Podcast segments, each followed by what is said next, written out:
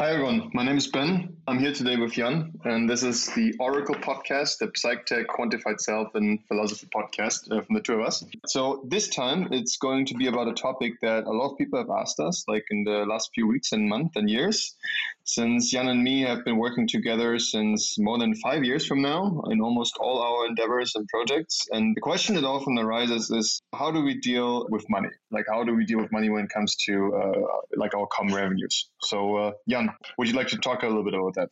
Yeah, sure. So we quite early on were confronted with a very um, kind of tricky situation where when the funds ran out on our first venture that we did together and we started to look for consulting projects consulting gigs to, to keep us afloat it became apparent that we won't be working on things that generate money at the same time right? So maybe one of us would get a consulting gig and the other one would continue working on our on our app back then that, that didn't generate any money at the at the time. So so there was this this sort of abstract problem, this principal agent problem in a way where where the incentives aren't really aligned. So we sat down and we figured that it would make a lot of sense to share income. And since that day, that's like four years ago now, right? Yeah, I think we, um, we started. I think we started in 2017. Yeah, end of end of, 20, end of 2016, beginning of 2017. I think it's when we, after the first six months, we both worked on the same project and we didn't make any additional cash at that point of time. But I remember, I think it was as soon as one of us started to take on this extra gig uh, for a consulting project, it was like, hey, okay, if I start doing this and I make money, then uh, I'm kind of competing in terms of time with you, and then this is how this uh, this whole idea was born. I think in the first place. Yeah, yeah. So the idea was to keep our our passion project, this app, going. You know, if both our incentives are to make money on the side while the other one does the, the free project, then we would quite quickly end up in a situation where none of us is working on the passion project because everyone makes their own money. So ever since that day, we're sharing all income except presents and parent related stuff, 100%. So uh, every euro Ben makes, I get 50 cents and the other way around.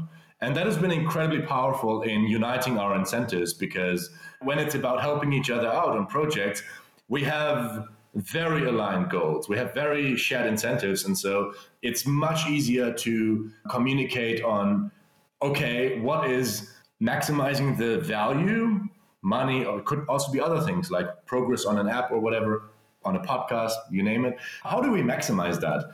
And if we wouldn't have that alignment, then it would quite quickly turn into how, how do we maximize our own use and the money a friend makes has a use, like in a normal friendship, but it's not as much as the money one makes oneself, right? If, if we're totally honest. And so this has been very helpful in doing that.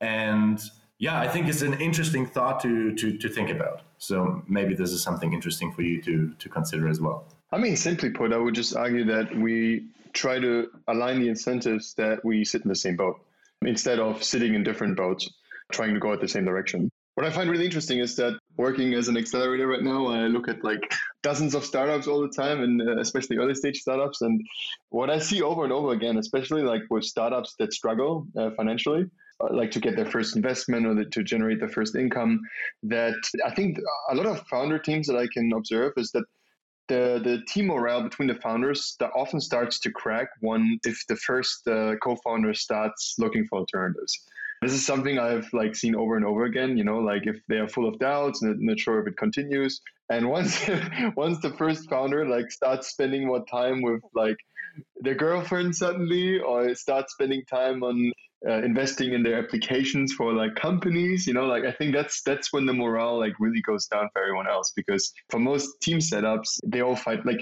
not just for team setups and, and startups, but to be honest, by now I look at this at, at life of most people in general, they most of them are like lone fighters. Yeah, and it makes it especially tough, I think, in, in situations where you have to hustle because you're on your own, right?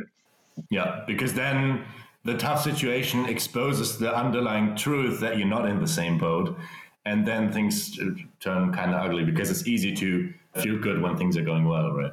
Yeah, yeah, yeah. Once the first person uh, leaves the ship, everything. Yeah. it's like, oh, we're not in the same boat. Shit, let's. Uh, now I need to start doing something as well. And it's, what I find interesting is that this thought of income sharing between friends sounds so rare and weird or whatever. But actually, a lot of people are doing this. So, um, since you mentioned this, like sitting in the same boat thing, if, if we look at marriages, there are tons of marriages where 100% income sharing is is a given, is like quite self evident. So, it's not really that new a thought, right? Yes, definitely. I mean, traditionally, it's it's it's taken for granted. Although there might be some changes today, I'm not sure. By the way, uh, to be honest, if all the relationships, like how many relationships do you think today still have a common bank account once they're married? Do you think like I mean, uh, probably it's definitely going right? down. Yeah, yeah, it's yeah. interesting. Also because it's getting easier to do, get a bank account, and like I think more and more people realize that divorce rates mm. are pretty high, right? So let's not get unreasonable. That's true. Yeah. I think one crucial question though is like, under what circumstances can you do that with your friends? What do you think? I think if you were doing this, you now use the the plural. Like if you do this with multiple people, I'm pretty sure there is a there's a limit to which you can do this because if you did this with society at large, then it's communism. And I'm certainly not a big fan of that. And I don't think that's working. So I think it's very important to have a small group and people with very aligned goals as well. So that you can keep the the stress in terms of okay how much are you working how much effort are you putting into the minimum like you need to have a lot of shit like a lot of things in common like earning potentials goals uh, willingness to put in hours and effort and so on. Mm, but I think it's definitely something more people should think about because to come back to the marriage thing, like it seems even more crazy to me to share money or to think about sharing money with someone basically because they're the sex partner in someone's life, right? And I think in terms of friendship, most people have friends on a fairly similar income trajectory and goal mindset as well. So I think this would certainly make sense. But maybe groups of friends should think about doing this on a smaller level, right? Like you could have something like a 10% income share because even, you know, then it's still not um, 100% aligned, but maybe this would be enough alignment to bring about more cooperation. And I don't mean like cooperation on a on this shallow like oh since I don't have anything else to do I might as well just help you now level, but on a very profound all right, I can make X amount now, but you're going to make Y amount now. And, and that's more important. That's what I'm going to help you. I'm going to sacrifice uh, the thing I'm going to do. So uh, back to this when good times are good is easy, right? Like, uh, of course, doing something for, for a good friend when one has nothing to do is easy. But I think it's very interesting when when it gets tough, when it gets hard. And when you're in a fast-paced environment, it usually gets tough and hard. So it's important to to keep that in mind. Like what happens under these extreme circumstances. But don't you think it's then limited mostly to to very niche situations, like in our case, like having the same goals in terms of what type of ideas you want to work on? Like there's a company perspective behind it, and of course there's a very similar alignment in terms of how how much sacrifices we're willing to make, right? Like there's not much, uh, not too much of a disparity there. Yeah. Maybe one more thing, like because in because you, you talked about marriages, I mean, I would say the goal alignment in marriages, where this originally comes from, is having children, right? Yeah. Because then it's about resource sharing. Then it's about one person being able to work less than the other.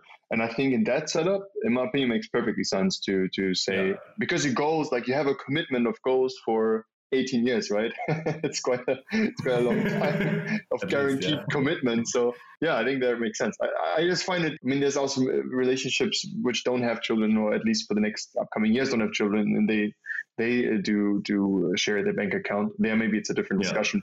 Yeah. I think it is kind of limited to high risk environments, or or it makes a lot more sense in high risk environments because they're like if you're in a circle of friends where everybody earns roughly the same then there isn't really much of a benefit there. But um, if you're in environments where people can go from from zero to a lot because you know you're you're coding an app and there's no income and then suddenly it's viral then i think it makes a lot of sense. So i think that's also why we do it right? Because there is there is a lot of there are projects where we put time in or one of us puts time in that don't pay off now but they might pay off way more later on. And that's why there is um, that is perceived as very fair what do you think this this will be in uh, 20 years, 30 years, 40 years? Like, how do you see like uh, some changes or trends uh, in, in the next decade in regards to income sharing?